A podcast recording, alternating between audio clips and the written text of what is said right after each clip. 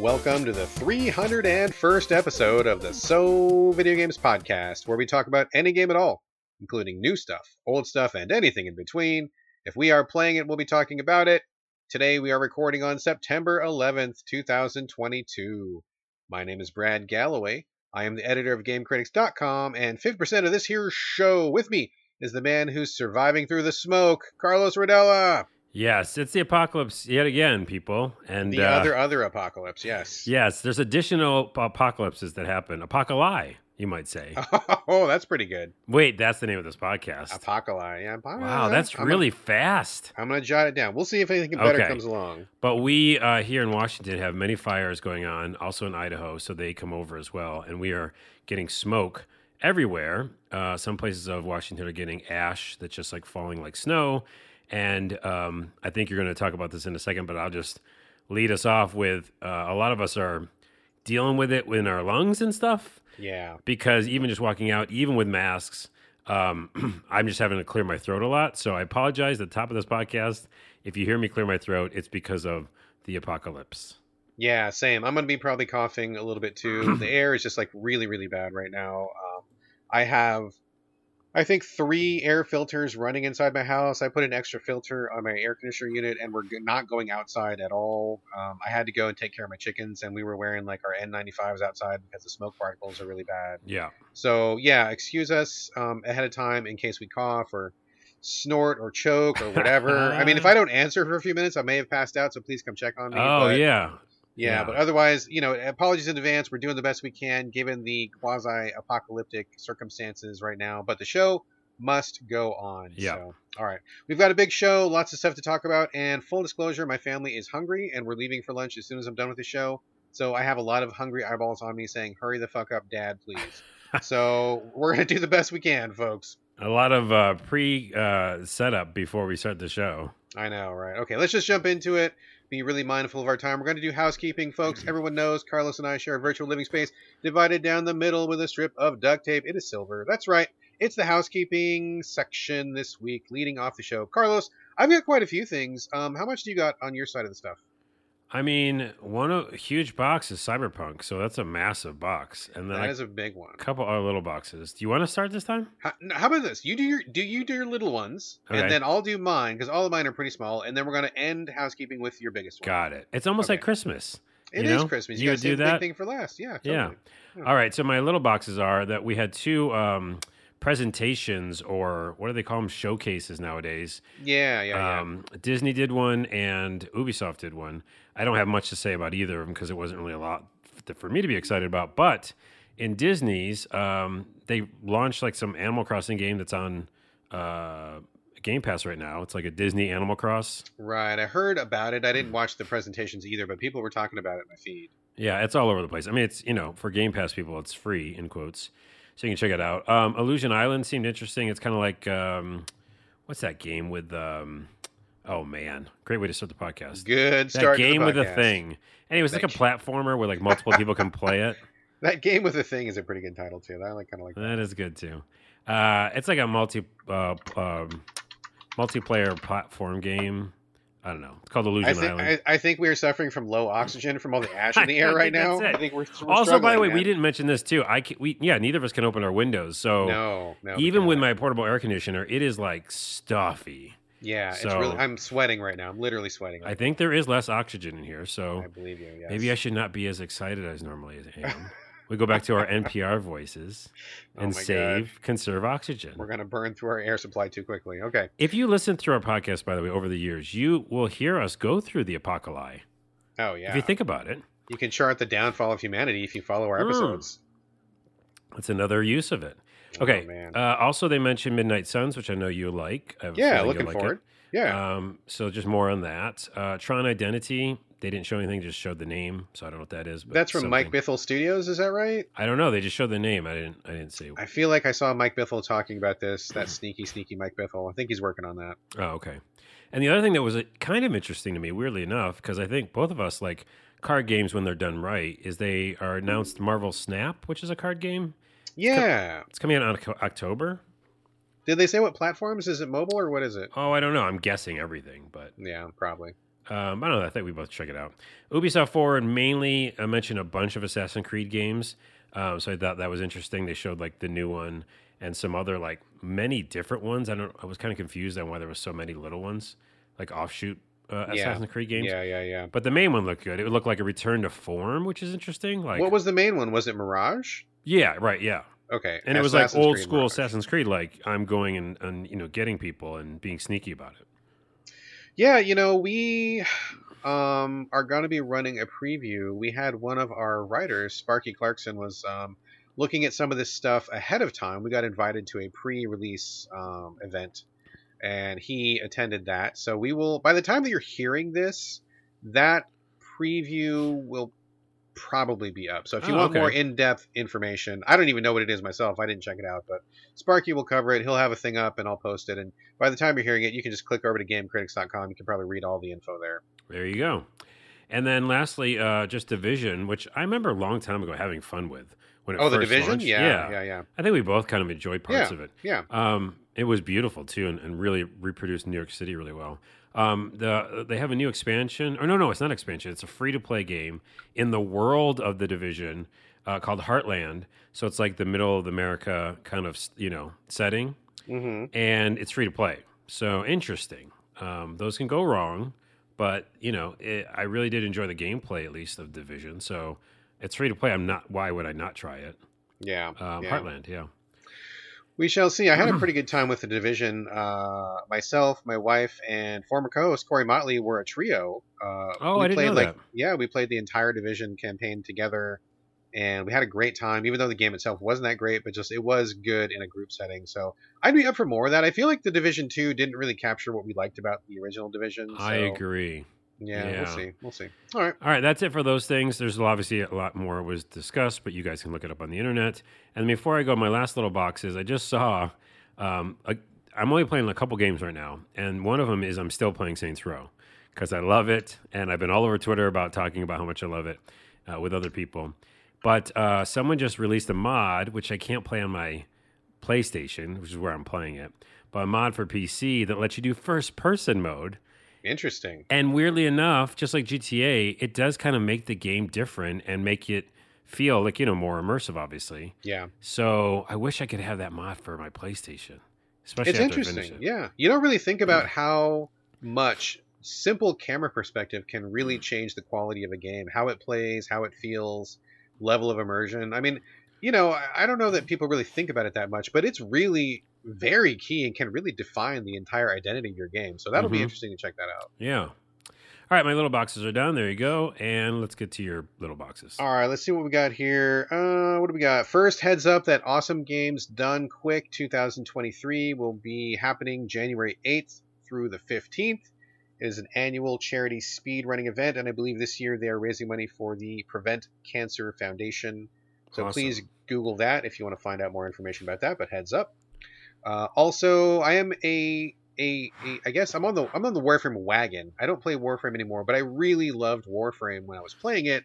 Playing it for several hundred hours. I even wrote a, a guide for it, and I did all sorts of stuff. Um, I kind of fell off because it's kind of a full time job, but I still love it. Um, and for people who are still in Warframe or want to hear about Warframe, they are just releasing their 50th playable frame. And if you don't know, the the warframes themselves are basically the different characters that you can have in the game. You can switch between them at any time, and if you play for a while, you'll collect a bunch of frames. Like you'll you'll go to your home spaceship and you got them all lined up in your closet. You just pick out whatever warframe you want. Hmm. There's there's one of every flavor. There's like some that do electricity, some that disappear, some that have big guns. Like you know whatever. There's one warframe for every flavor. Um, so they're releasing their 50th warframe. It's called Styanax, and it's free for anybody who logs into the game before September 21st. Speaking of which, fuck, I forgot to log in. I got to log in and get that. Oh, Um, so if you if you if you are casual warframer, hardcore, whatever, if you just are curious, log in before the 21st. You get this one for free. Uh, also, there's a new expansion called Veilbreaker. This uh, updates Warframe with a new single player story quest, uh, some new multiplayer boss stuff, and a bunch of quality of life stuff. this game just constantly growing, constantly evolving. I love it, and I oh man, if I could clone myself, um, not only would I have weird sexual shenanigans, I would like dedicate one clone to playing Warframe 24/7. If I if I could have two of me, that would that's something that would definitely happen. I love Warframe a lot. So There's a couple things to break down there, we're not going to break any of but that. we're not gonna do move that on. at all. Uh, yeah, on. that game just keeps on trucking along, man. Yes, there are definitely. Um, let's see here. Oh, the uh, what is this? Ryu ga Gotoku Studio, who are the creators of Yakuza and Hmm. also Judgment. They're doing a game show. Speaking of, we just talked about the Disney stuff and the Ubisoft stuff. They're doing their own show. They're calling it the RGG Summit. Uh, and I believe that is uh, happening in three days, September 14th. By the time you hear this show, you probably still have time to catch it. It's going to be 3 a.m. Pacific time, so pretty rough. They're operating on Japan time. Yeah. Uh, but you know, catch it on YouTube or something like that. They're going to be talking about everything they've got going. Uh, they're going to have English interpreters because I believe the whole presentation is going to be in Japanese. I believe there's also going to be subtitles. So check that out. Good, good, good. And oh man, I wrote down this really important thing about a game that I wanted people to know, and I forgot to put down what game it was. I wrote down all the info except Did for the title of the game. game? It's a very Hmm. important game that I want people to know about that I Oh. really enjoyed, and I can't remember what it is because I forgot to write down the fucking title. What was it on? Do you remember Steam? I have no or- idea. I have no idea. Oh Uh, my goodness. that cool game that I liked is now 20% off, so just heads up on that. if you could just search for like that cool game. yeah, I'm, yeah, I'm gonna, I'm gonna Wait, look for it is there a game called that? I bet you there is. I'm gonna look it No. Uh, when you when you take over with your final box, I'm gonna Google it because I feel like I'm do, I'm dissing this game. Okay. Also, okay, so this caught me super by surprise. I have not played the new Final Fantasy VII remake, but you played it, right, Carlos? oh yeah, I played it Yeah. and finished it. Okay, so I haven't played it yet. I'm gonna play it at some point. I, I bought it, like I have it, but like uh, at some point, I remember you you could not escape that Cloud got into um, drag for like the honeybee Yes. section of the game, right? Yep. It's pretty famous. Like if you were anywhere online in the game circle, like you heard about Cloud doing this thing. Uh, Square Enix is releasing a Play Arts high definition, high posability, high quality figure of Cloud in his drag outfit. Oh, perfect. So if you like that section, if you like Cloud, if you like Men in Drag, if you like anything, I'm this has got to be a first. I feel like it's got to be some kind of a first where a figure of this kind is being released to the general game audience, at, at least in America. I don't know about Japan. I can't speak for other territories, but I saw it and I'm like, whoa, is this like a joke? What's going on? Because it seemed like seemed I don't know, like like maybe this is like a step for Square Enix or something. But heads up, if you liked the Honeybee section, I haven't played it yet, so I don't know, but um, it's a very striking figure. Looks like it's very well done. If that's something that's up your alley, it's available for pre-order at the Square Enix store right now. So heads up. Well, Um, by the way, but- in Japan, there's I'm sure those I'm sure, figures yeah. exist. And, yeah, yeah. and yeah. before we leave Final Fantasy VII, real quick, I just got to bring this up. I think I brought it up only once. Um, there's a really weird section in that game that I don't know if it was in the first one. I'm guessing it wasn't. Uh, maybe it was. But there's like a happy ending massage parlor that I don't remember that being in the in uh, the original Final Fantasy VII. Not that I remember. It's been a while, but I don't remember that. Not many people talk about that section, but when it happened, I was like, "What is going on? Why is this here?" Was that when Cloud was still in drag?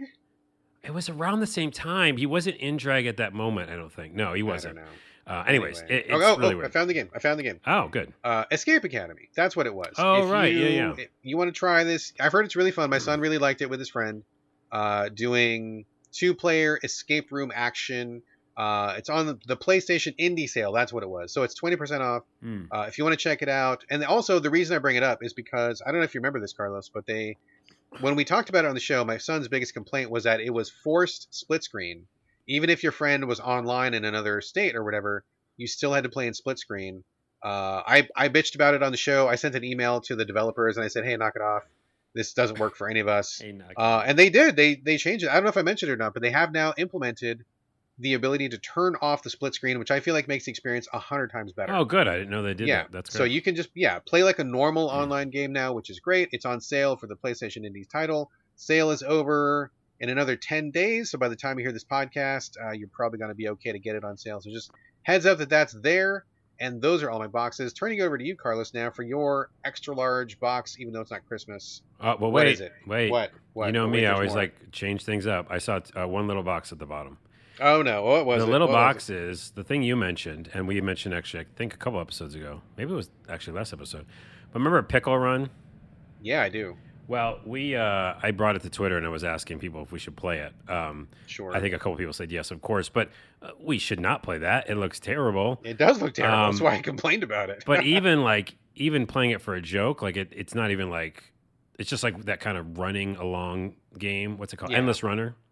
Exactly. So it's like very not fun. Um, I can I can find more fun in a, a regular platformer than like an endless runner.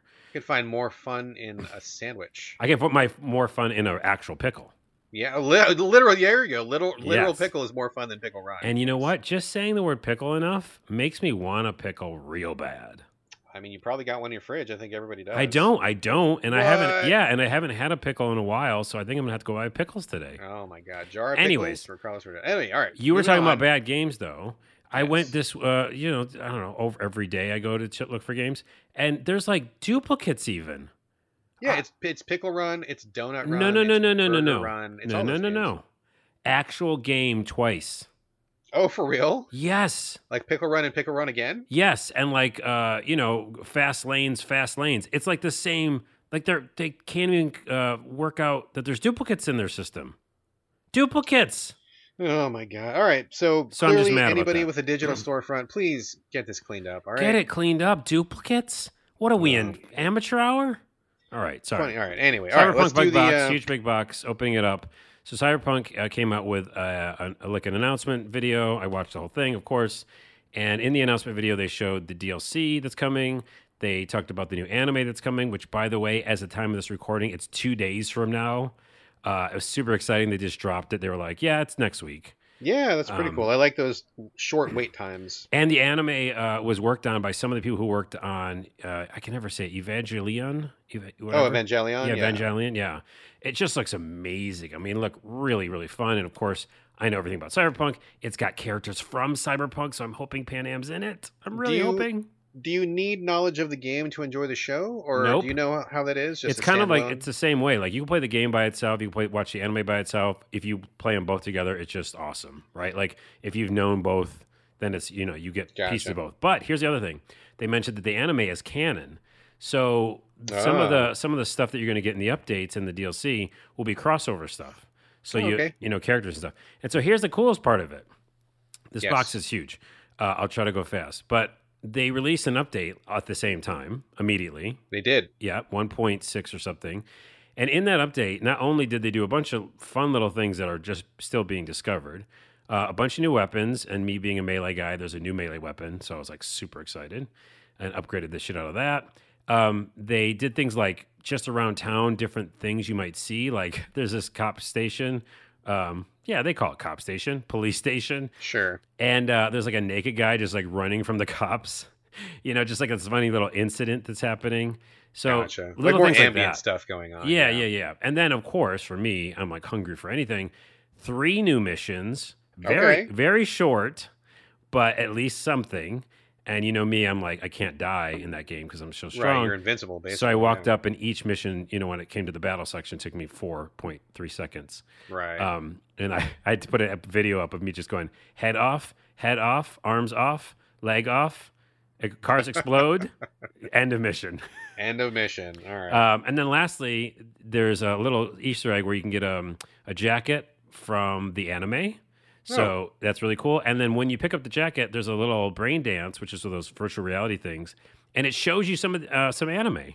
oh, that's fun. The actual episodes. Yeah, well, like just part of an episode or part of something, but while you're in the game. So I mean, fucking kudos to these guys. CD Projekt Red, I think knocking it out of the park, and the DLC, without going too far into it, we'll do it next episode. Looks amazing. Like not a just like oh well let's put let's give them some DLC.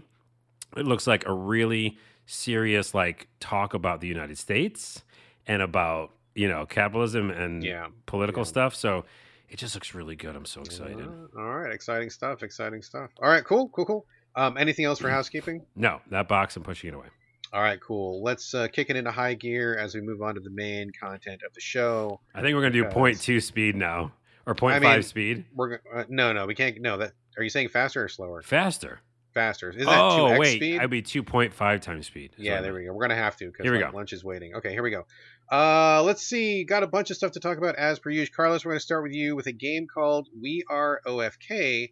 I don't know a lot about this other than it's some kind of visual novel, and apparently, is OFK like a real band, or it's kind of like a, a band that was created because of this game, or there's some kind of weird multimedia thing going on. I don't, I don't quite get it. But why don't you fill us in on what We Are OFK is all about. Well, this will be quick. Um, Oh, yeah, no, it is a real band, and that's the whole idea. Is kind of the shift is that they're going to make a game, and I think that's cool. So there's a lot of cool things about this being an interesting idea. An actual band making a game about the the bandmates making a band. right. Meta. So pretty meta, right? Yeah. Yeah, exactly. The art style is really cool. I really do like the visual rep- representation and presentation. Um, so that's cool. A lot of different characters, a lot of different, well, like I said earlier, uh, representation of different types of characters and people. Okay. Um, so I like the style. I like the presentation. You're doing a lot of texting with your friends. You're not playing one person, you know, you're playing a lot of people. So it's that kind of like you can never really be invested. It's just more like you're watching a thing. Like the story unfolds from different perspectives. You mean with the different characters? Yeah, yeah, yeah. And you kind of focus on a couple people, but in general, it's like learning about these people making this band. There's some mini games, you know, rhythm stuff like that. Um, I didn't get too far because I did nope out, as you say. Um, it, th- uh, there's two things that are weird. One, it's that thing that we said before with visual novels or anything that's like this kind of game. If the um, if the subject matter is like 20 year olds, Yeah, it's tough for you and I who are not that yeah. to sometimes get into that because we just get taken out of like, oh, I don't, I'm not struggling about what I want to do in my life or whatever, like how I can make my next, you know, make my first band yeah. ever or something. Kind of the coming of age, finding yourself, this, you know, your first kiss, that kind of stuff. It's yeah. like it's cool if that's where you're at, but man, I, I left that behind a long time ago. I'm looking for different kinds of stories these days. well, yeah, and also it's like, um, like your identity, and also like, um, again, for young people, this would be better probably, and, like your insecurities and stuff like that, you know. and I'm like, oh, sure, I don't, sure. I don't care what people think. You know, so anyways, Yeah. that's the main reason I noped out. I didn't find this in the game, but someone said there's a pretty distasteful joke later on too. Oh, really? about the Holocaust, and I was like, "What? what? Where did that pop up in this game?" Um, Yikes. So I can't really talk to that, but I've seen people bitching about it. Uh, I think this is a weird game. I I think I give it points for being interesting and the fact that it's a band making a game about them, and I like that, and I like the art style. Um, I just don't care for the content. Well, question. Um, apart from the the type of content like the coming of age or identity, self confidence stuff, uh, I heard people say that it's really like really passive, even for a visual novel. Like, is are you just spending most of your time just advancing text and like every once in a while you get a choice? I mean, I heard like I heard both that it's very passive and also that people felt like the choices didn't really have any kind of uh, significant effect that they noticed. Did- Yeah, Did no, I turn out to mean, I feel like almost I could tell that from the promotional materials before they even released this game. You know, it looked like the band was going to make a game that was not really a game, but more just a storytelling of them becoming a band. So that's kind of what this is. I mean, Okay, It's so kind of predetermined a little bit. Then. yeah, and, and also it's not like a band that we all know and like some people know, but like it's not like a huge, massive band that we are all like, oh, to play as Radiohead, you know, right. I would have a whole bunch of things going into that already. But sure. so I don't know. I just it's a meh for me. Um, Okay. But I really did like the art style and I like the concept. But that's about it. Yeah. Okay. Cool. Well, you know, I, I dig visual novels, but I, I didn't hear a lot about this one, and, and you talking about it now, I'm like, okay, maybe I'll keep an eye out for it. But uh, I'm very I'm pretty fucking particular about my visual novels, and I don't know that this one is really selling me on it. So, all right. Anyway, let's move on to the next game here, Circus Electrique. Oh yes. Yeah, this just came out very recent. I want to say like a week ago. Um, and it is a very interesting one. Would you do me a favor, real quick, and look up who makes this because I feel like Oh, it's yes. important to say who makes it. I'm Yeah. sorry, I meant to do that and I forgot. And this My was the game that folks. I was going to pick up uh, before you got it. And then I said, don't, don't do not get. You said this. don't do it, and uh, but I like the art style. So go Yeah, the art style is awesome. So basically, uh, this is a very, very faithful Darkest Dungeon like. Now, everybody knows I love me some Darkest Dungeon, probably one of my favorite games of all time. Um, so it's already kind of in my basket, and I think this is a pretty good one. Um, but I'll get into the details in a second. Overall, you're you're getting into a steampunk kind of like early England, early American flavor, like P.T. Barnum era kind of circus. Um, you're t- this takes place in the UK where there are robotic things all over the place. Everybody's wearing like an extra robot arm or like some kind of weird eyepiece that's like cybernetic or some kind of robot drone following people along. There's robot animals. So it's like people and robot steampunk technology, but also it's old fashioned, but also it's like a circus. Um, I think the mashup is really cool. I, I really like the vibe of it. I think it's um, a blend of a lot of interesting elements, and I feel like it all kind of goes together really well. You may not think the ingredients jive, but they really do. So I do like the aesthetic. I like the style a lot. Um, you're kind of investigating what's going on. Basically, all the robots, as you would expect, go haywire, and people want to know what's up, and so you're kind of figuring out what's going on. You play a reporter. Your uncle runs a circus, and he lends you his performers to go with you to protect you as you investigate the story.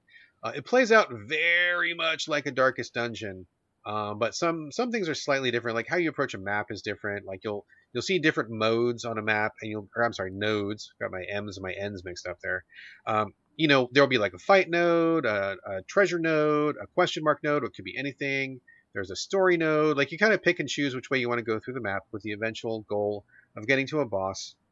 Uh, the combat itself is just like Darkest Dungeon. I'm going to say that like a million times, just like Darkest Dungeon, because it really is.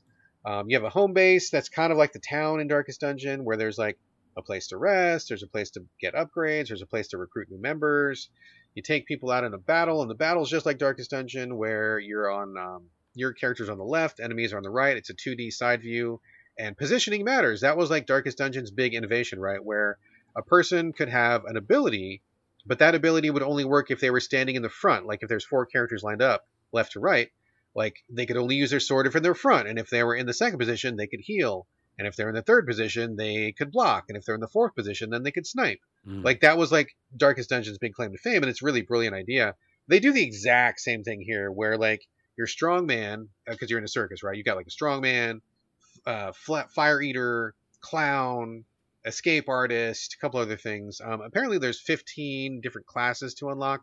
I have not unlocked all 15, so I don't know what else is coming. But um, you know, like your strong man will be in the front of the line and he'll hit you with a big barbell.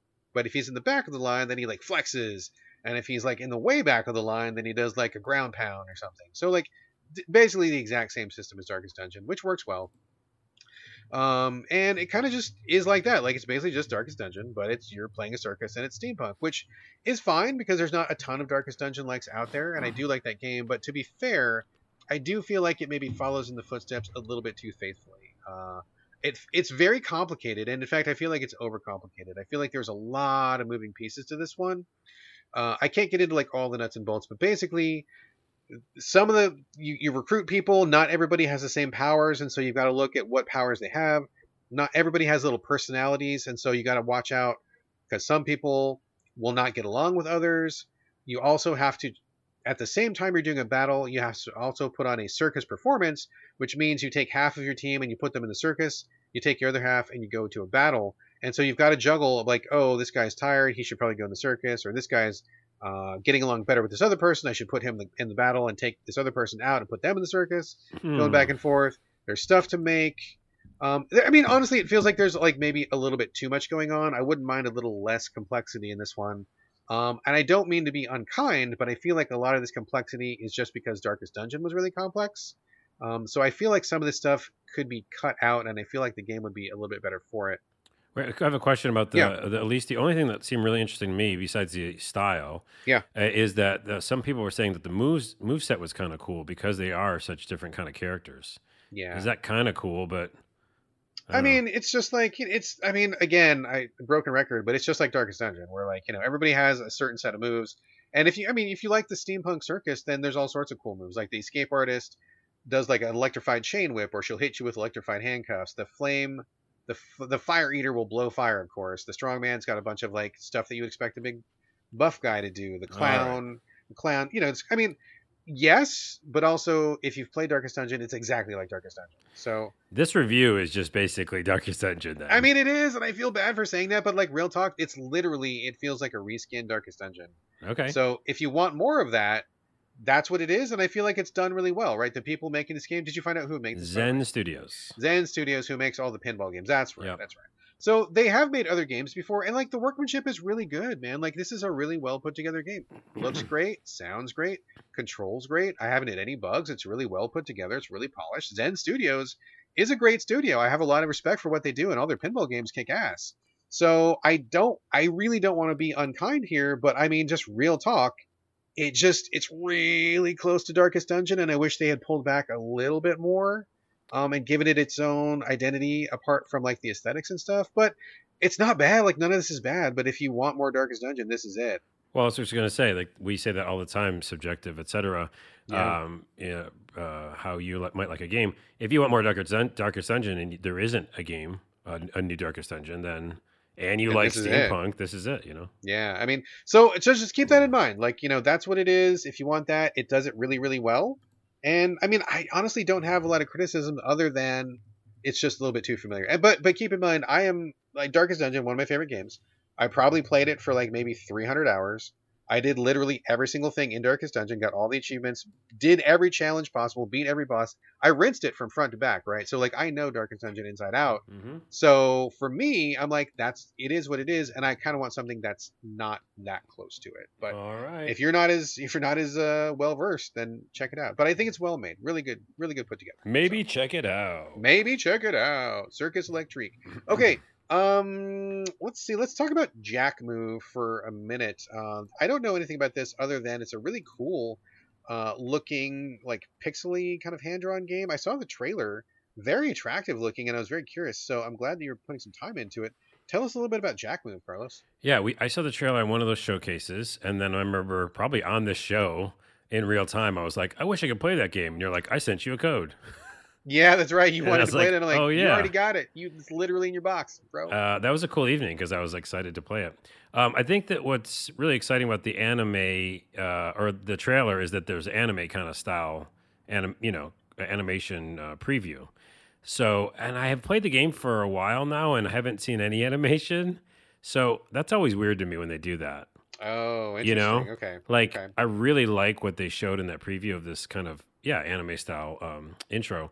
And I'm playing the game, and it's it's a 16 bit you know pixel based style game, uh, turn based RPG sci-fi, and um, yeah, I haven't seen animation animation yet, and I played it for a Mm. while. okay, okay. Um, so, anyways, besides that, you play as a woman who's a hacker, uh, vigilante type person.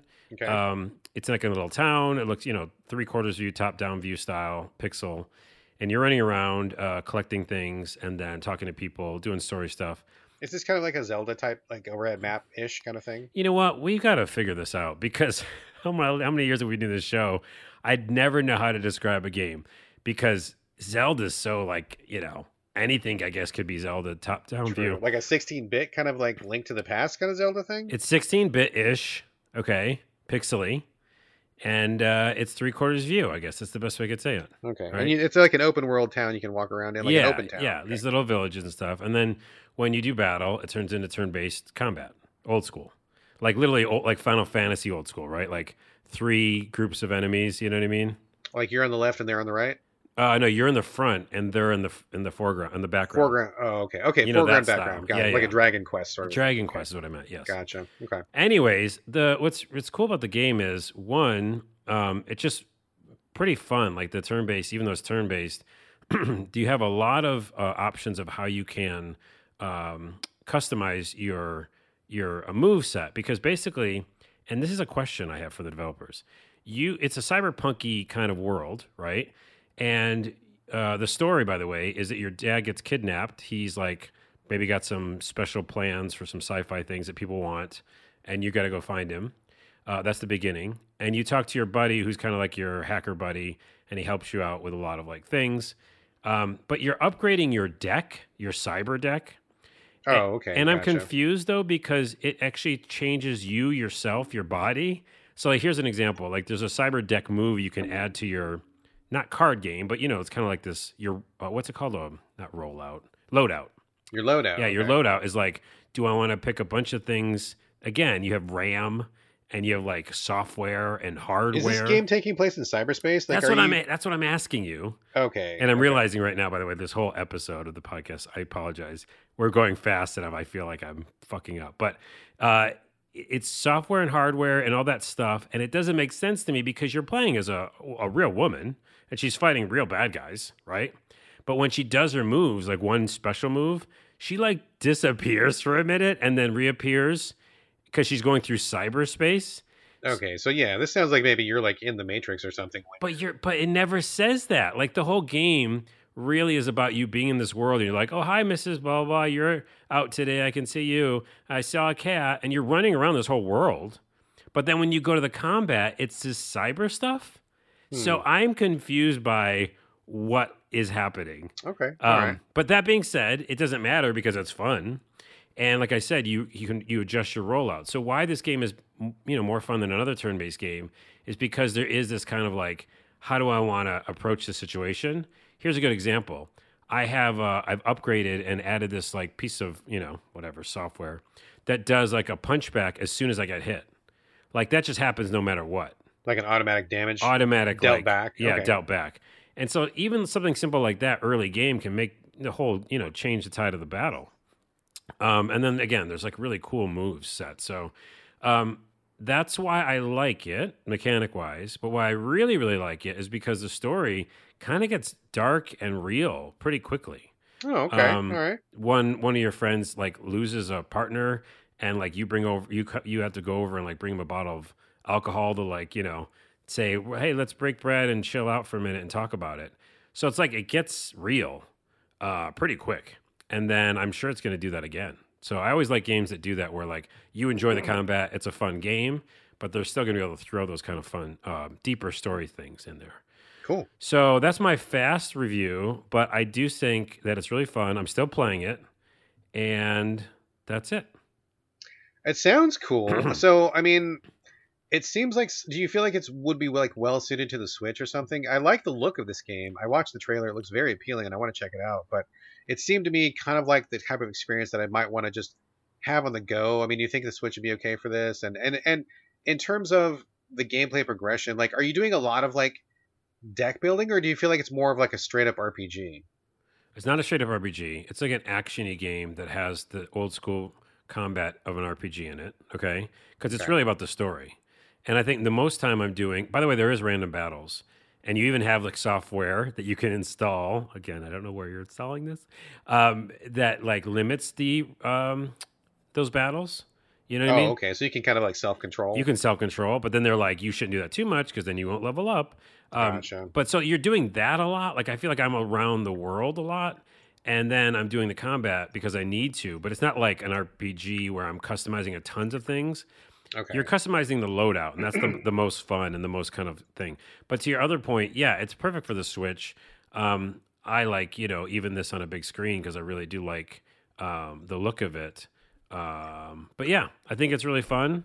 It's not blowing me out of the water. I'm kind of confused by two things. The only cons are I want more animation because I saw that in the beginning, and two, I don't understand the concept of what I'm doing. I'm sure the developer is going to just tweet us immediately. I know. But like, I just don't like it. Does if it was all just a simulation, it would make my mind feel better. I would just know. But it's it's like I'm doing cyberpunk stuff, uh, and I'm hacking my body. So I'm hacking. I mean, maybe body. the whole thing. Maybe you know, maybe that's part of what you're going to find out. Maybe like you'll come to find out this whole thing you've been in the Matrix the entire time. Oh, it was always knows, a right? dream, and you were there, been, and you were there. Okay, so it's a positive thumbs up for me, by the way, and I'm playing it. I'm going to beat it. Good. Well, that sounds excellent. Um, all right, cool. That sounds like a win. I'm kind of, oh man, I got I got so much shit to play right now, but that sounds like something I really want to. I'm gonna I'm gonna put this down my list. I'm gonna prioritize. Really? Oh, I'm interested. Yeah. Okay. Yeah, I'm, I want to check this one out. This sounds cool. Uh, all right, cool. Let me talk for a minute, uh, really quickly about something that I don't want to play anymore. Uh, which Well, this will is- this will be pretty quick then. This will be a quick one. Kaichu, K A I C H U, Oh. Kaichu, the Kaiju dating simulation. Yep. Um, this is it just hit the Xbox, which is where I'm playing it. Got sent a code from the developer. Thank you for sending that along. It looks really cute. You know, I play a lot of dating sims. I think that's a fun genre. I love seeing the differences that people come up with and how the different formulas play out. And the art style for this is really cute. The basic premise is uh, is that you play Kaichu, who is the the main character. They are a gender indeterminate Godzilla like, who's kind of pink, not scary at all. Like I mean, you're a giant lizard, but you got hearts all over. When you blow your nuclear breath, it's like in the shape of heart clouds, and you're just you know very cuddly and cute and adorable. But you don't know. You're just kind of in the middle. I don't know. There's no gender assigned to this, and in fact, this game is pretty good about keeping gender kind of out of it, even though it's a dating sim. Um, probably easier to do when you're dealing with giant monsters. Um, basically, you start the game, and I, I will say it starts off pretty rough because I wasn't exactly sure what I was in for and how this is working. But basically, you, you start as Kaichu, you look at the map, and you see little monsters all over the map of the world. And there's real world also locations. Space Needle, there's Mount Rushmore, there is Taj Mahal, there's the Easter Island Moai heads, there's uh, the red square with all the onion domes in Russia, whatever that thing's called. Um, so there's there's real world locations, and you you see these little monsters all over the place, and then you pick one. You walk over to that monster, and you you click on it, and then you like immediately start like dating, which to me felt very abrupt and weird, and not like there was enough lead into it. There's also um, a bunch of a couple of news anchors which will talk because you're a monster, you don't talk, but the news anchors kind of do like this voiceover or kind of like talk over when you're doing your stuff. So here's what happens. I know this. I'm just I'm just babbling right now, but here's what happens. You start as Kaichu. You look at the map. There was a, a lava lady, which uh, seemed to me generally female. Walked over to her, clicked on it. Her name was like Tephra, Tephra the lava lady. Her bottom half is a literal volcano. Her top half is like human shaped lava, and she's got like smoke for hair or something. So pretty cool looking. Um, and then like as soon as you click on her, you're on the left side, Tephra's on the right, and then the news anchors who are in a news studio somewhere in on the world are doing voiceover for what's happening. I guess they're like reading the date questions. It, it didn't really hang together for me because I'm like, well, if I'm on a date with this monster, what is the? How are they reading my mind? Like, why are they reading the? You know what I mean? Like, it just the concept just didn't quite gel for me because they're speaking for you, but you're they're not there and they're not connected to you. It's just like news anchors reading these questions. So basically, they're like, "Hey, um, do you like sports?" And you don't know if the other person likes sports or not. So you can choose between like strong affirmative, neutral, or negative, right? And sometimes it's it's always like that. It's always one of three choices, right? So like you're like, "Yes, I do," because you don't know don't know what to say. You're just kind of guessing. And and Tephra the volcano will be like sad face or happy face or neutral face and you just kind of like guess your way through it so i i didn't really understand some of the logic for some of the questions where it's like oh um, is family important to you and i'm like i mean i can answer as myself as brad but i feel like i should probably answer as kaichu because i'm role playing this this game Right. um, and I just don't, I, you know, I just didn't have any basis for who I was. I didn't have any basis for who they were because in most in most dating sims, uh, you get to talk to people first. Like like you you jump in and you play a character. You talk to these other characters first for a little bit. You find out their personalities. Hey, this is the sexy lady who's also a bitch. Hey, this is the really nice dude who's hunky but he's kind of dumb. Hey, here's the nerd who probably looks like he's a freak on uh, you know under the sheets. Like who Mhm. knows, right? Like you don't know, but at least you have something to go on. But here it's just like pick somebody at random. There's like a moth. There's like the volcano lady. There's like a armadillo guy. There's a sea monster, and like I don't have any context for who they are or what personality is, and so you just like stumble your way through the questions. You're basically just guessing. Hmm. And so I got kind of pissed off at this because I just I don't like guessing. It felt like a waste of my time. So I restarted.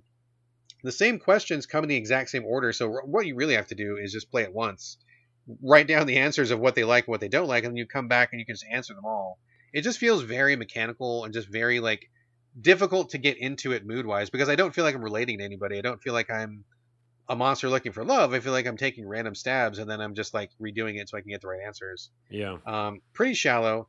So that was kind of un- uh, unsatisfying, right? And like a lot of the stuff is a simple, just really straightforward. If you answer correctly, then you beat up a city with your partner. If you if you don't answer correctly, then you kind of like shrug at each other and nothing happens. So if you successfully tear down a city, that means you've answered a lot of questions correctly.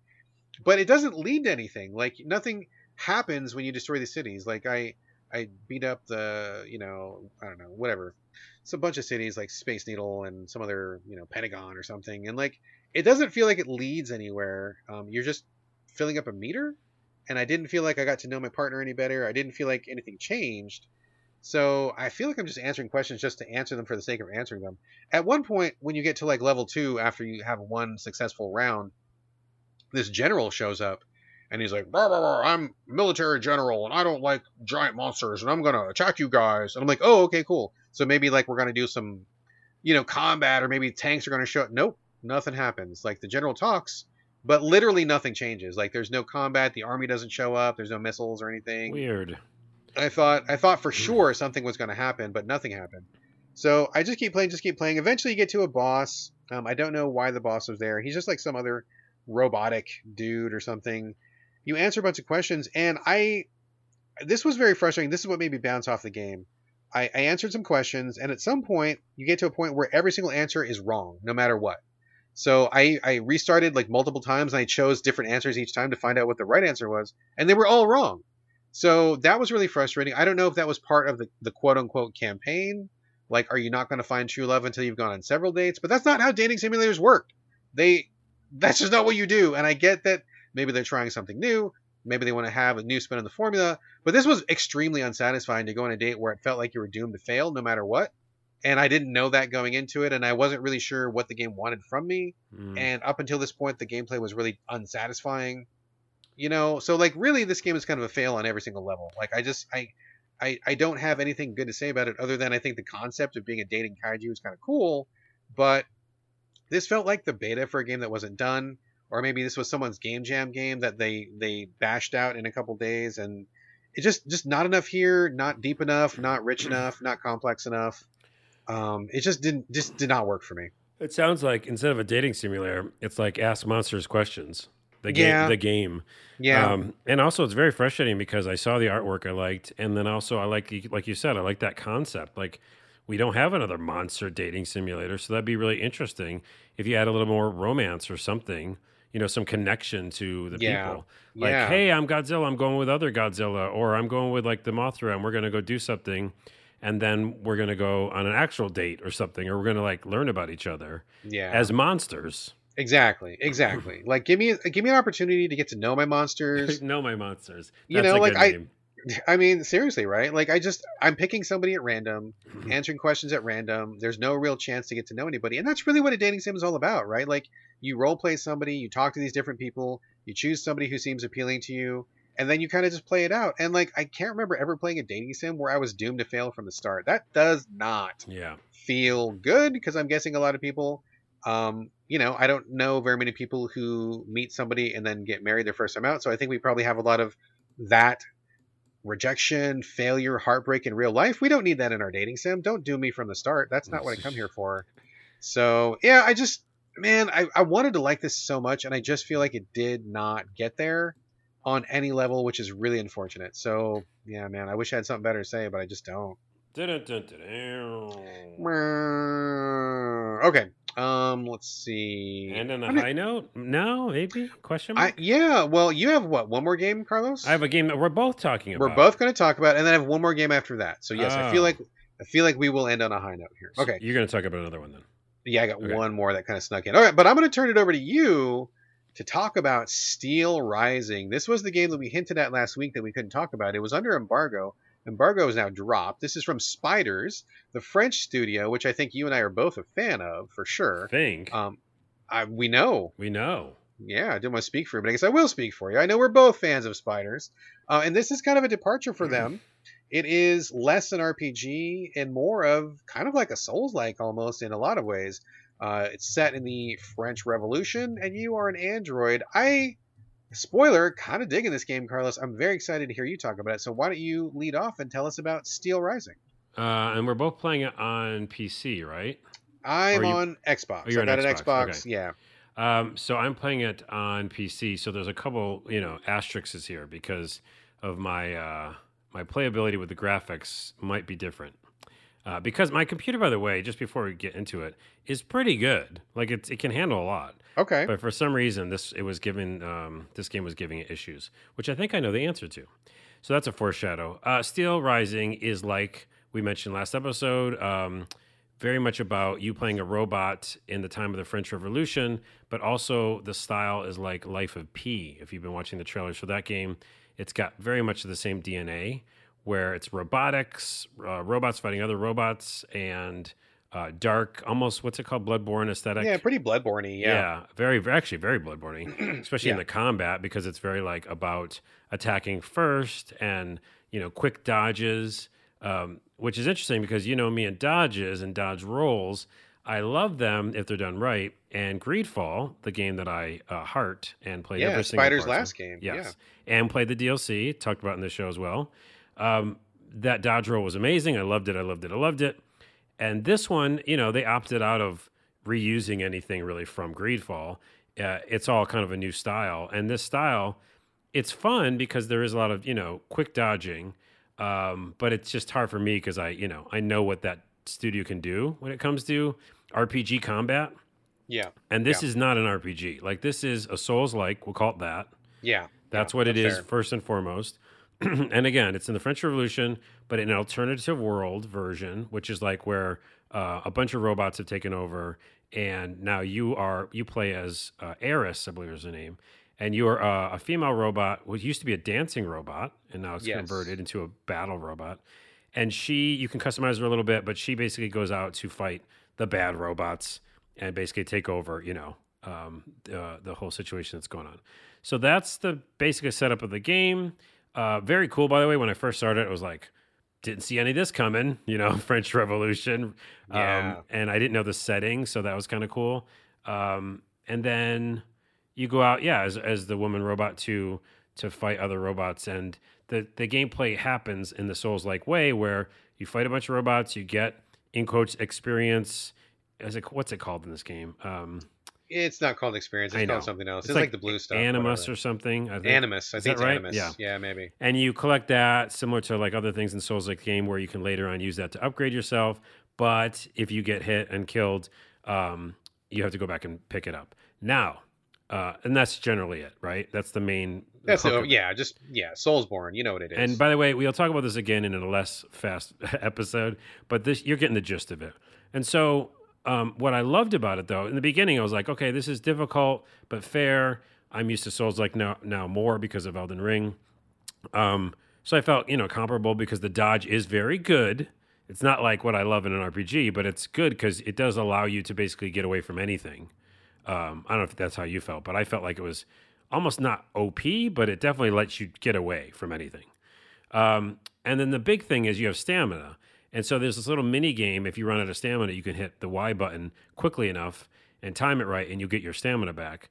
Um, if you run out of stamina, it feels bad because you just know you're going to get hit a bunch of times. yeah. So what I immediately did because they have an assist mode, uh, I said, "Hey, spiders, I like you. I like Greedfall and RPGs that are not Souls likes.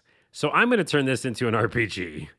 So basically, I turned everything on, and I am here to report that it's better that way. Um, For me personally, I, again, if you just love Souls like and, and like like almost dying a lot, you know, and being uh, it's, it's being a pain to go back and find your stuff. I don't know who enjoys that. Even with Elden Ring, I never did.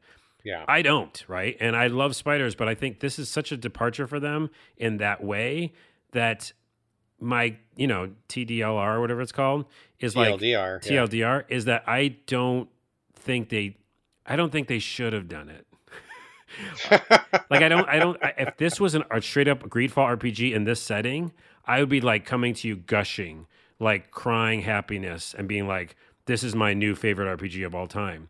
But this is a, a Souls like game. And so for me, yeah, the the short takeaway is I don't like what they did with this game. I don't want to play this from Spiders because Spiders is really good at making RPGs. The other thing I'll say though is when I turn the assist mode on, and I'll turn it over to you, is that it basically gets makes your stamina come back immediately. So you're It's not very really fast, Yeah, yeah. you're not really worried about that. It's still a little bit. You could still get caught here and there, but uh, and still have to hit Y or whatever.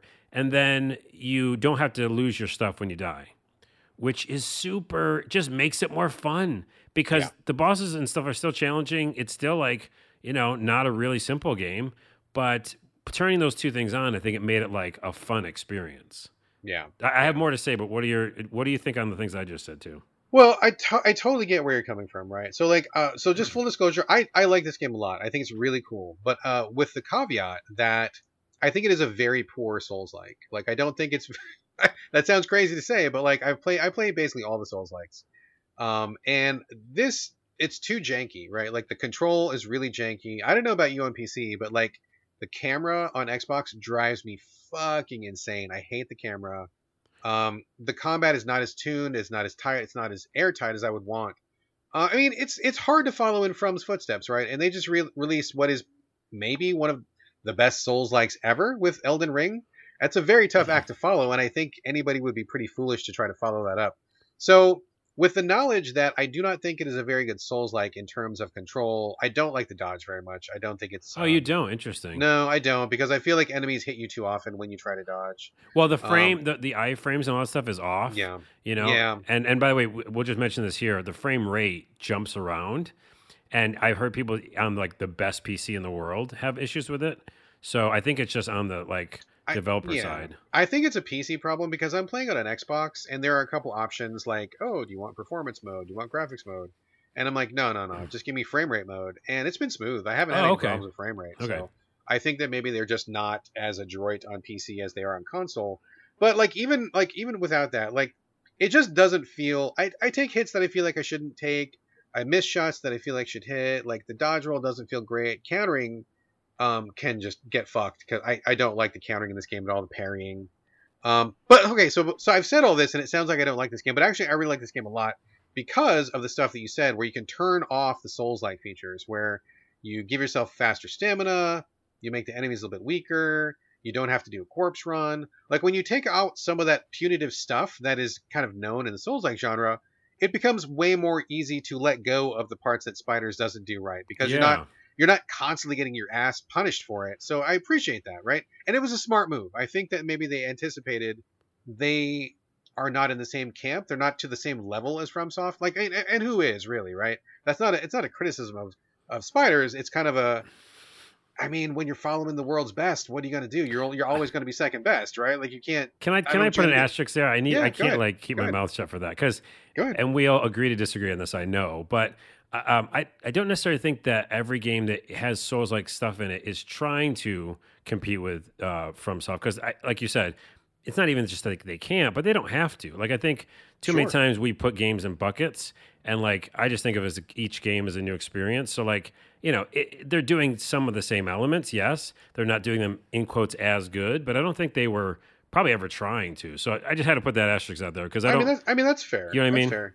I get what you're saying, but I I definitely feel like this is in the Soulsborne genre, and like one of the hallmarks for me. I mean, maybe people disagree, but I feel like if you're going to be in this genre, one of the hallmarks is really tight controls, really tight hitboxing, hurtboxing, really tight like you know dodge roll and iframes and stuff. That's kind of key to having like an optimal Soulsborne experience. So I, you know, whether they were shooting for it or not, that's what I'm looking for, and it, and it's so bloodborne in some ways. That's exactly what my brain is ready for. Yeah, because your brain's so, ready for it. Oh, yeah, yeah I mean, I'm primed for it, so yeah. it looks like Bloodborne. It kind of seems like it's going for Bloodborne, but regardless, I really like that they gave you those options. That makes it great. But the thing that really sells me on this game is not really the combat, but the ambiance, the the the setup, the premise. That's where Spiders is really strong. Like, what, regardless of what you think of Spiders games mechanically, um, some of them I think are great, some of them are not so great I feel like they always hit it out of the park in terms of concept. So I love their concept. I love their um this the style, the mood, like being uh, uh, an automaton or an android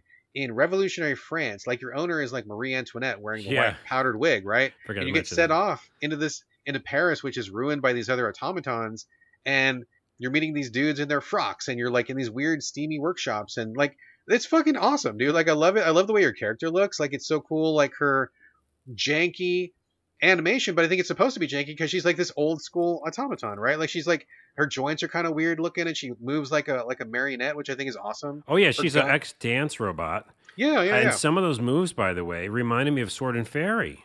Oh, really? Because okay. she has a special move. I don't know if you remember it, but like there's this really big, like kind of dancing special move, and it's beautiful to I watch. I think you mentioned it. Yeah, I didn't play that, but yeah. you mentioned it. I remember you talking about that. So I like the way it looks. I like the you can change her clothes, and she's got these like floppy fancy French revolutionary clothes. Like it just looks awesome to play. And I love that her weapons kind of pop out of her arms. And she's just, it's just everything about it is just fucking cool. Cool factor is really, really high for me. I I feel like, with you. Yeah. Yeah. For me, the cool factor really matters a lot. And the ability to take some of the sting out of it really helps that. So I'm able to look past the jank and just enjoy it for like this really, really solid classic Spiders B experience. I think that's really great. Tons of weapons, and all the weapons are very different. I think that's really cool. Um, the only the only real downsides um, that I think I would want to to bring to Spider's attention. Number one, um, the lighting feels really off to me. I was really struggling. I don't know if it's like this for you on PC, but I feel this game is very dark, um, too dark in some ways, and I just could not get it to a place where I felt comfortable with the lighting. How was the lighting for you? Yeah, you're right. Because even like some of those like apartments or houses you were in, Yeah. and I was like trying to look for books and stuff. I was like, I need to turn the lighting up. I did. I remember once I went to the settings and I turned it up. So by default, it's too dark. I think is what Yeah, I do think I feel it's a little bit too dark. Um, the t- the combat I wouldn't mind if it was tighter, a little bit more tuned, but you know whatever, that's fine. I can live with that. But the other thing that really kind of is harshing my mellow, and I, I don't know if this is true for you, but there's a lot of weapons, and the weapons are fucking cool. Like you've got a gun that pops out, and each each weapon has an alt mode, which is again just like Bloodborne, right? Where all the trick weapons had two modes. So like you've got a gun, but the gun becomes a shield, or you've got a hammer, and the hammer becomes a different kind of shield, or you've got a fan, and the fan does like something else. Like everything, you've got a, a halberd that also shoots a bullet.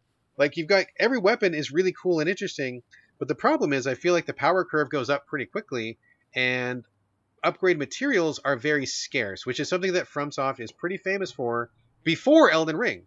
Um, I feel like in Elden Ring they really got super generous with their materials, which was great because if you're going to give me a bunch of cool weapons, please let me play with them. Like I want to, I want to experiment. But I'm to the point in the game now. I don't know how far you got. I feel like I'm probably at least a third of the way through, if not half.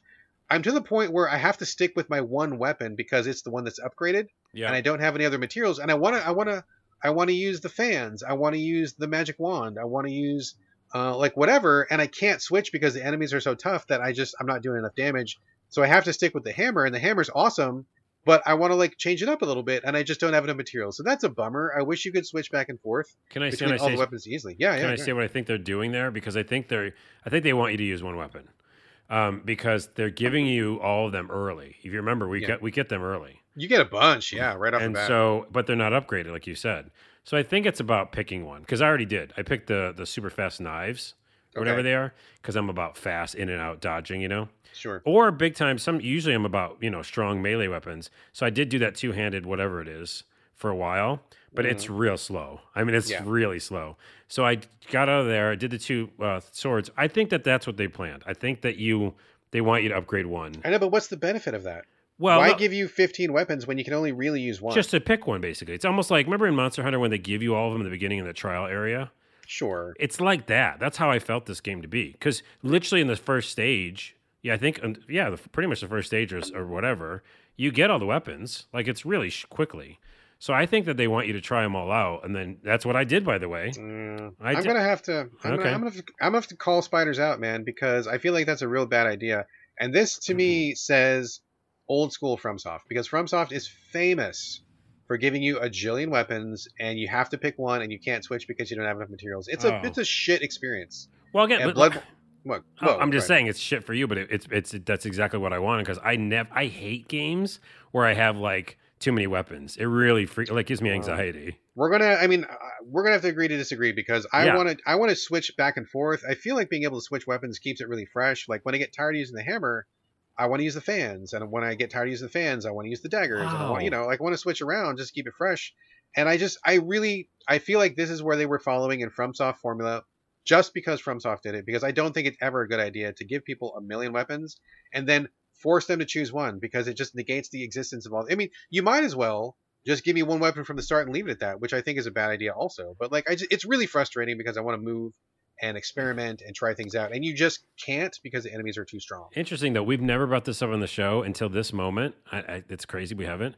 But in any game like this, I a hundred percent find one weapon and never change it because it makes me again feel like like um, like anxious because I want to have one thing and upgrade the shit out of it. So it's like sword plus twenty eight or something.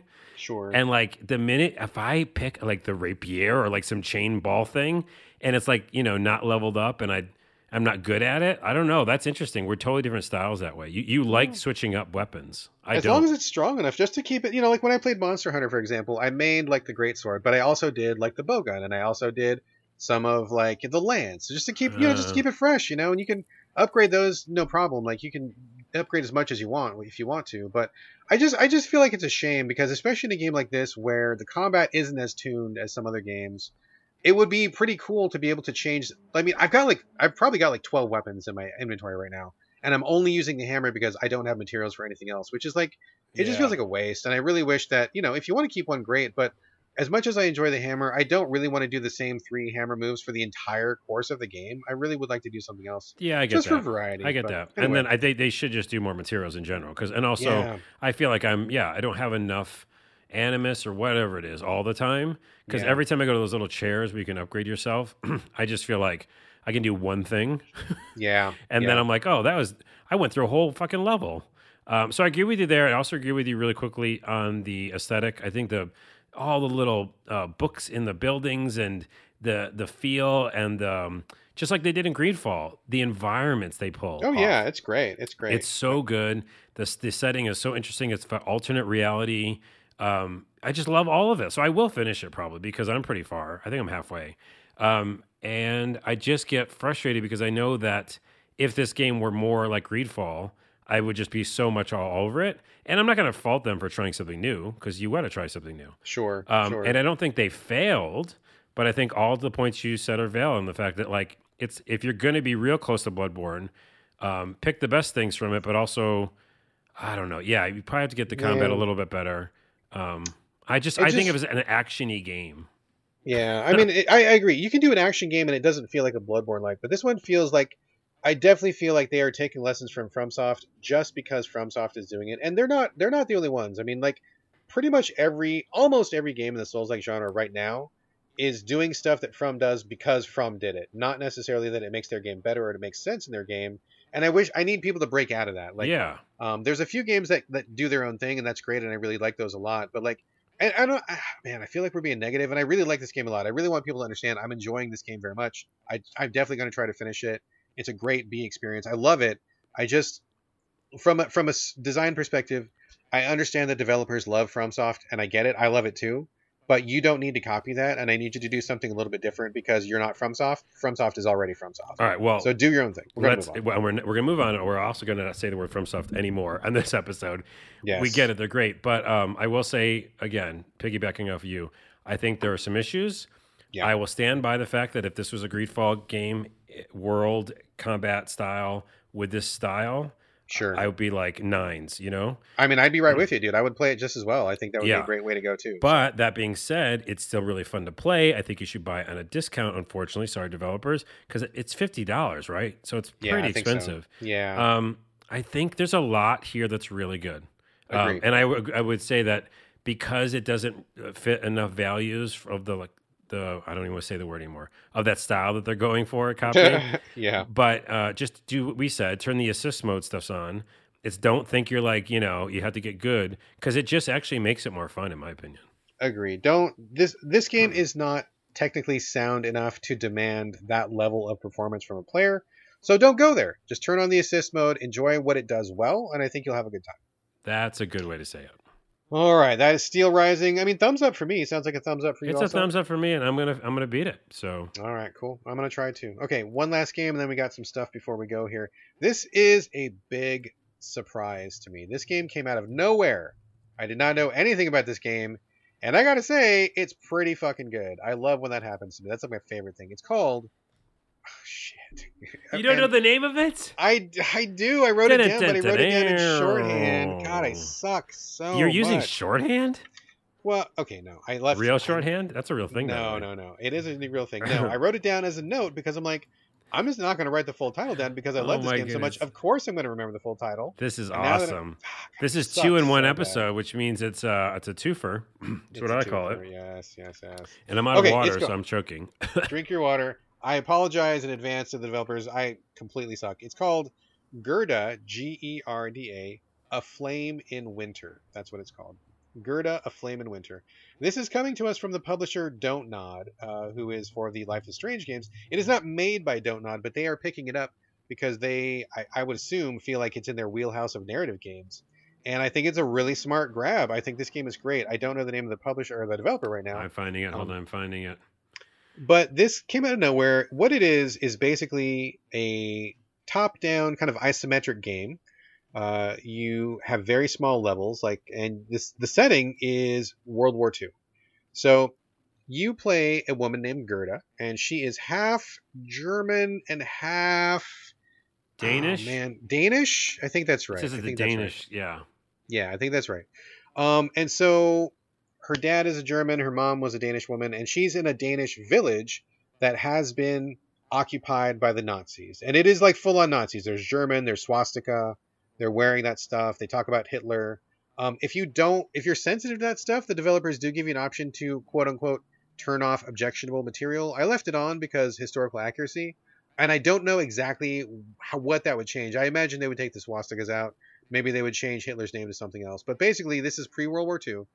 You play Gerda, who's in this town, and this is a narrative, kind of like a narrative RPG, very small scale, where you start the game and they they set it up right. Your boyfriend is a Danish guy, your dad is a German guy, and they both meet you at the train station as you're getting off from wherever it was you're coming from.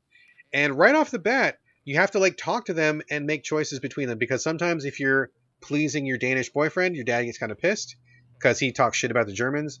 If you play up the German side too much, your boyfriend gets pissed because he's like, "Fuck you, you guys are invaders." And the entire game is about weighing those relationships, right?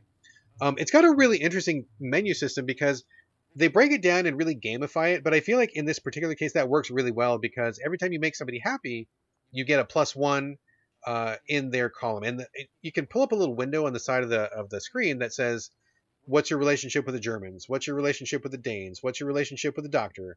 With the priest? With the so and so and so and so and so and so?" So you can constantly like see how you are standing with someone, and that's important because if you have cred built up with them, you can get them to do things for you that ordinarily they wouldn't do. Uh, you want to try to like get them on your side as much as possible, but also stand by your morals, but also keep in mind that if you like somebody too much or they like you too much, it's going to sour somebody else. Um, so, for example, uh, you're in a clinic, uh, you're the nurse of the town, and the doctor is profoundly anti German. He is a Danish doctor. Germans come in with an injured guy, and they're like, hey, you got to take care of our guy. And the doctor's like, fuck you, I'm not helping anybody, right? So, this is like immediately tense. Um, you're caught in the middle of this because the doctor doesn't want to heal the guy the guy who's injured is a patient, you know, do no harm, etc., etc. But he's also a fucking Nazi. So like, what do you do, right? And you have to like negotiate this discussion. Um, every time somebody says something, you have a choice to say, "Oh, I support this side," or "I support this side," or "What do I want to say?" It's really tense. It's really mm. fucking tense um, because I feel like it's very easy to identify what's going on in this game. I feel like it's really well written, and the scenarios are very approachable. Like it's not it's not hard to understand what's going on. Another good example is there's a little German, uh, no, no, a little German boy who's in like the junior Nazi program or whatever it's called. There's like a whole name for it. It was a real thing. Um, he comes up and he starts talking shit, right? And your choice is to either, hey, fuck you, kid, you're a fucking kid, get out of here. But you know his dad is the local commandant, right? And he's going to roll up with his jackboots if you fuck with his kid too much.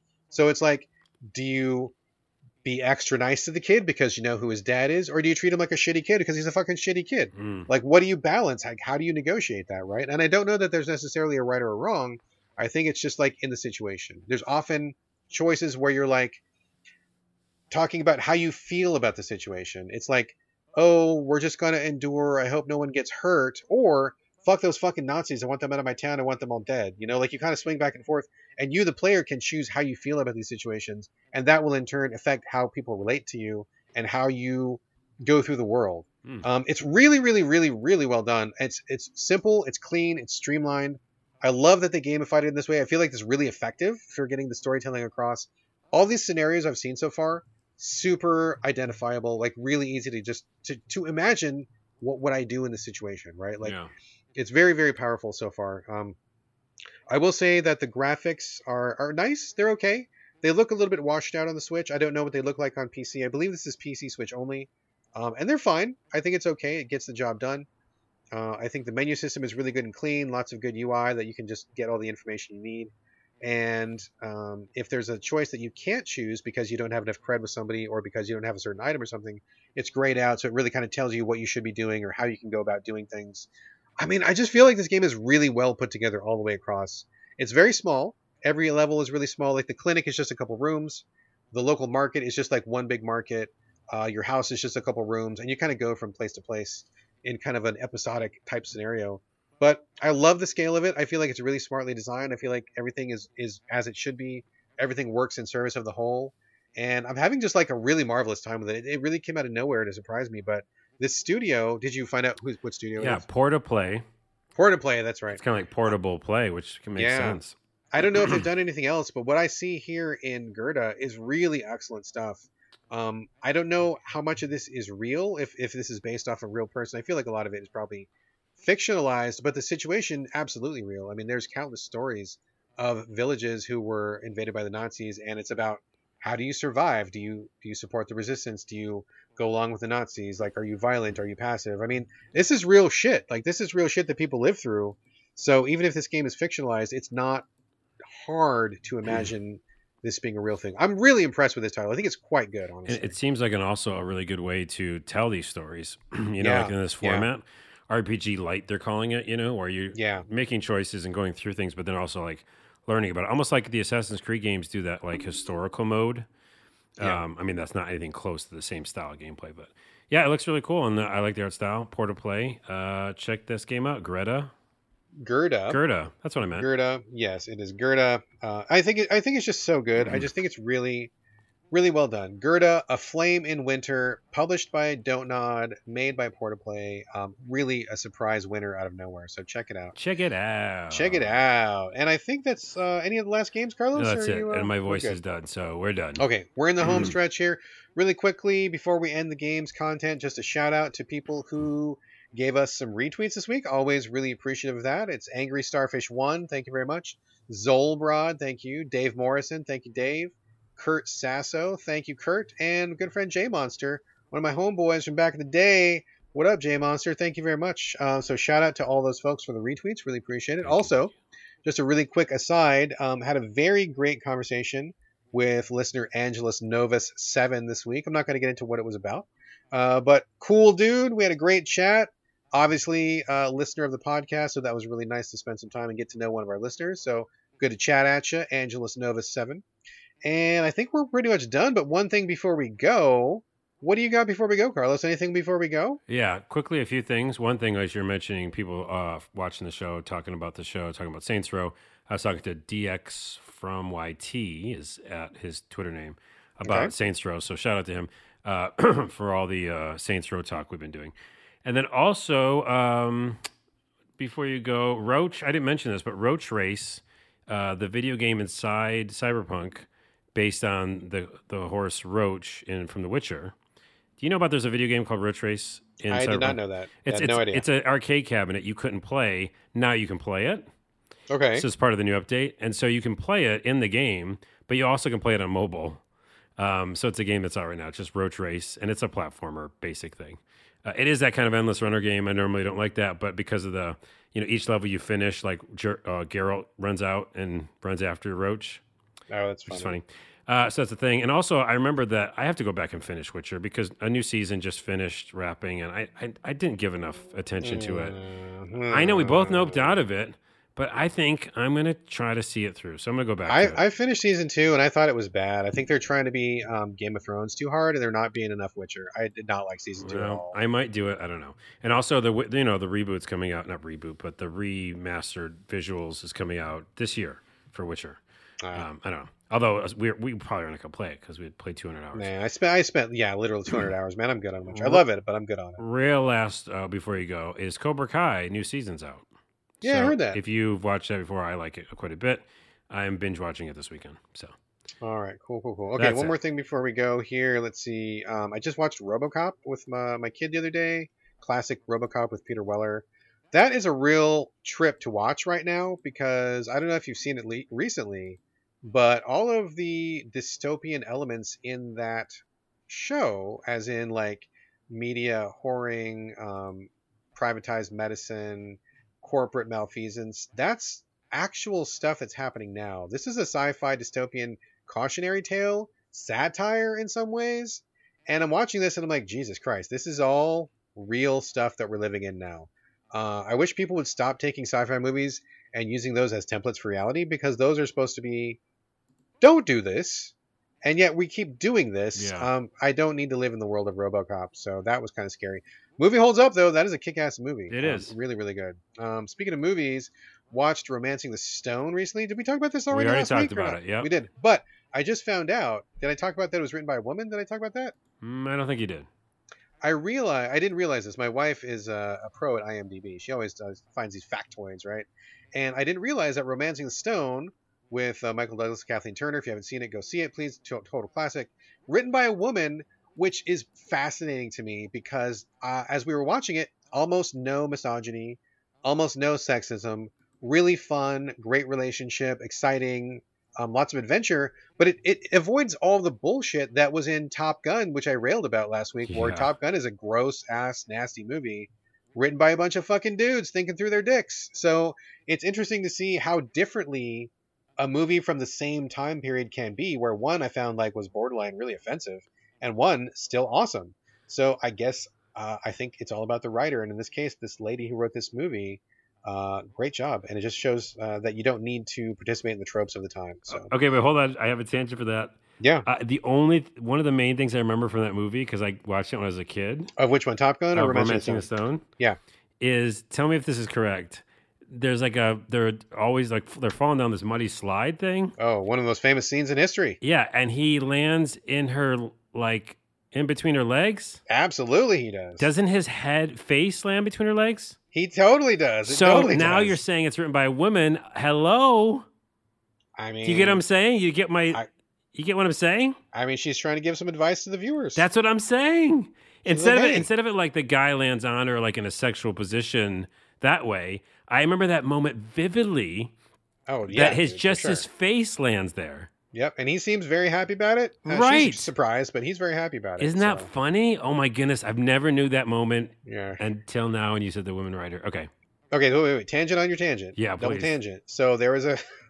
it's funny to me when people self-own themselves on Twitter, right? So there's this guy who said that he was. This is a tweet that I saw. So this is not this is not my personal information. I just saw this on Twitter and I was rolling my eyes. This guy on Twitter said he was getting bent out of shape because he was roommates with a trans man. Uh, for those who are unclear what that means, means someone who was born a, a female person and transitioned to being a male. Um, and he said he was getting pissed off because this trans man was getting so much play with ladies. And he's like, what the fuck? And he's like, I listened to them having sex in there. They go at it for like an hours, and it's like the women come back and they can't get enough. He's like, what the fuck? Why don't they just want some natural dick? What do they, you know, what's that person got? And I'm like, you don't even realize how hard you just self owned yourself, right? Because this is super tangent. I could talk about this for a million years, but like, if you're going to talk about having great physical relations with um, a partner, you got to be mindful of that partner's needs. You got to be mindful of like what it does for them. And this traditional like American male thinking of the dick is everything, the dick is all I got to do. I mean, not always true. Sometimes people, you know, a dick can be great in the right circumstance, but it's not the end all be all. It's not a magic wand that a woman touches it with her finger and she just bursts into like a pile of orgasms. Like you got to like not only do you need to know how to use your dick, but also you need to have like plan B and plan C if that does not do it for your partner, right? yeah. And so this really illustrates where this trans man obviously understands that, right? They probably know how to please a woman in many different ways. The women are lining up at this person's door because they want a piece of that. More power fucking to them because if you're the kind of guy that just thinks I'm going to stick my dick in you and that's all I got to do, that ain't it, bro. Like that ain't it. And it's like, I mean, I'm just going. Welcome to I'm Sexcast. Um, Welcome to the Sexcast. And real talk, dude. Real talk. No, but I'm gonna. no, go- what, go what's ahead, your real talk? I was gonna say, look, I've been married for 17 years, and I'm gonna tell you, I have never left my wife without an orgasm. Not once in 17 Now years it's has she made left official on the podcast. There you go, Fucking people. official. You know what? Whatever it takes to get the job done, I do that because I'm a good partner. Yes. I'm a good husband. No, right? I mean to your point, it's not not about the. It's about understanding each other and what you want from each other and how yes, um, things exactly. make each other feel mentally and physically. Like exactly. it's a yes, combination. Yes. So yes. it literally is. It's less about all the things that were taught to people in movies, and more about the actual. Yeah, I mean, it's all mental anyhow in the beginning, right? Like that's how you get everything going. Yes, Um, yes. So yes, that's a huge tangent. We're not going to go on. and, and circling back, it just goes to show romancing the stone. She's saying something right there. I think that's a pretty obvious statement. It's good advice. I can't Top believe Gun. that that's what that was. Yeah. Do not follow the Top Gun advice. That's bullshit advice. But yeah, you were exactly right. That is a classic fucking scene. So it's good. in my head, and like I think I saw it when I was younger too. So it's like interesting. Oh, dude, that's the kind of thing that burns into your memory like forever. Yeah, yeah. Uh, yeah. wait, yeah. wait, wait. Anyway, I okay. have one more memory then, Yes. because I've never said it before. Uh, Are you gonna say working girl? oh, never mind, never mind. It's a long. It's going too too much of a tangent. Remind me to uh, bring it up some other time though. Okay. it's a tangent Girl- about high school. About high school. Okay. Well, no, you can bring it. Bring it up now. No, Fuck, I'm fuck too it. tired and it's hot in here, and I need to turn the air conditioning. All on. right, asterisk. Put in pin for later. Okay. But I will say, along the same lines as romancing the stone, Working Girl, which had Sigourney Weaver and Melanie Griffith. I'm not going to say why, but along similar lines. That was another movie that got really burned into my memory. Um, also, I believe, and God Created Woman, with had uh, Frank Langella and oh my God, uh, Rebecca De Mornay. Oh my God. Oh yeah, Wait, Rebecca we're, we're getting into real we're getting Well, into real deep shit here. wait, we're, we're showing my psyche. Hold on, real quick though, because now we're just doing movie talk. But Nine to Five had some Oh, yeah. kinky Oh, yeah. stuff in it, It did, and it was like out of nowhere. I was like, "What is this doing?" Okay. Anyways, Anyway, somebody go Google those movies and you'll see the connecting thread there, and then uh, you know send me an email or something. Uh, all right. Also, I got to talk really quickly about. Oh, they're not going to be happy about this. Uh, they're following what we just talked about. The a new uh oh. a new um, Lego like Oh, project. jeez, that is the Yes, bad I- I- transition. I apo- well, okay. Well, the company's called Funwhole. no, so, you just made guess- it worse. I can't. You can't be too mad. It's Oh, called no. F U N W H O L E Funwhole, which gave me pause. And when I talked to my wife, I'm like, "Hey, would you would you No, like no, to- check out this Funwhole?" She's like, "What the fuck did you just say to me?" Um, it is. It's called Funwhole, and it's like Legos, but not Legos. Um, they sent us a box for review purposes, so thank you to the Funwhole company. I love saying the word Funwhole. It's really fun. Oh fun. my goodness. Um, it's like it's, it's kind of like this little um, cabin. It's got like um, like all the you know all the, all the usual Lego bricks that you would think. It's really nice, well put together, beautiful little structure. But the real selling point of this thing is is actually they're very smart because um, I don't know if you know this, Carlos, but Lego they put out a lot of houses, a lot of buildings and stuff, and they don't add any lights. There's a few very very select like Lego Technic or Lego Mindstorms where they incorporate electronics. But if you're talking about the Lego like cityscapes, the gas station, the library, the apartment building, there's no lights in those, right? And you can actually go online and find people who put out unauthorized Lego um, mod kits that will give you lights. And my wife loves these, right? She likes the Lego houses, and so she'll she'll buy a mod. It comes with these tiny little light bulbs and a bunch of fucking wires and instructions about how to, um, you know, like hot wire your Lego project to have these lights, and it looks amazing when you get a little Lego town and it's dark and you turn on the lights, it looks fucking awesome. And we've always wondered how come Lego doesn't do this. That's exactly what Funwhole is doing. They're giving you a, a similar Lego approach to like a building, structure, house. Looks very cool.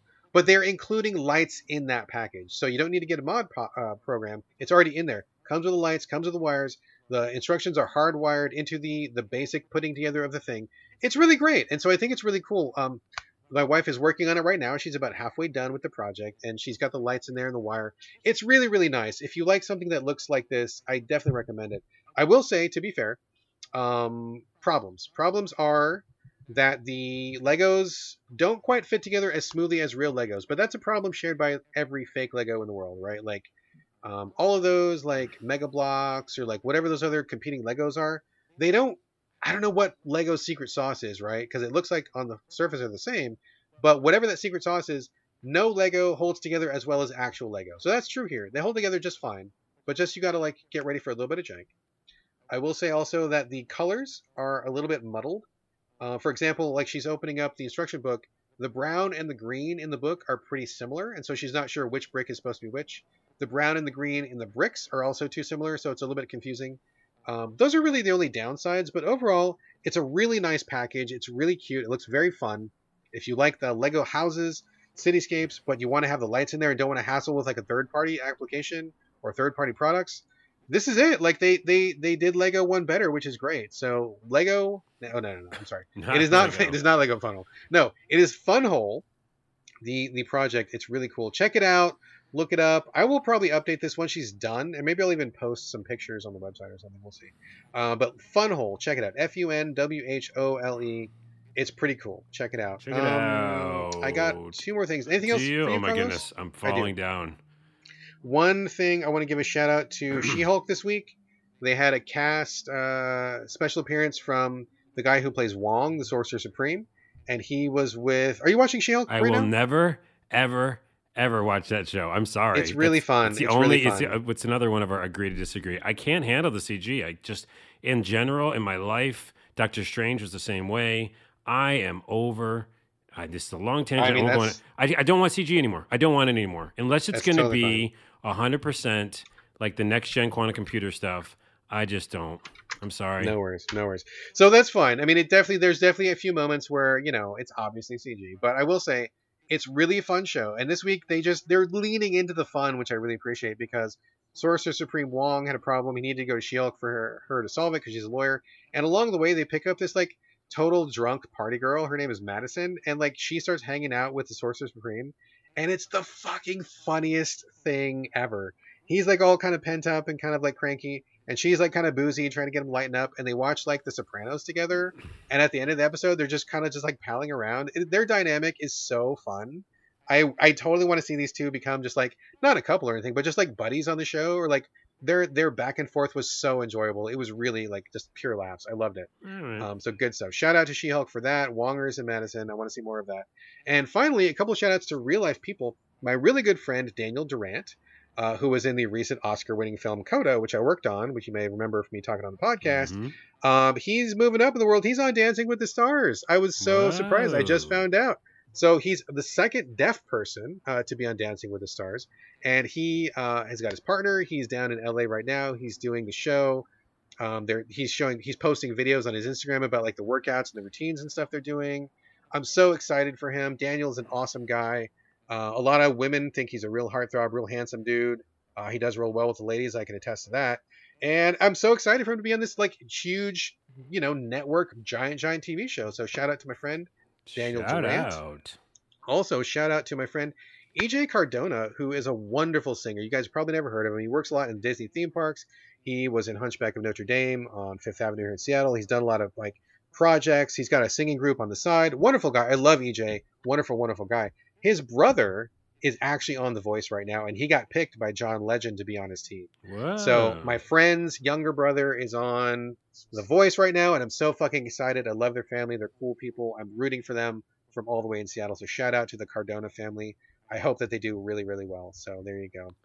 That's what I got, and I think that's going to do it as a show. Shall we wrap, Carlos? Yes. I don't know how We we, are- got to so long of a show, and we went fast. We did. We I'm did. We said a lot of exhausted. We're done. We're wrapping it up, folks. This is a show. As always, we want to get your questions and comments. Hit us up, So Video Games podcast at gmail.com.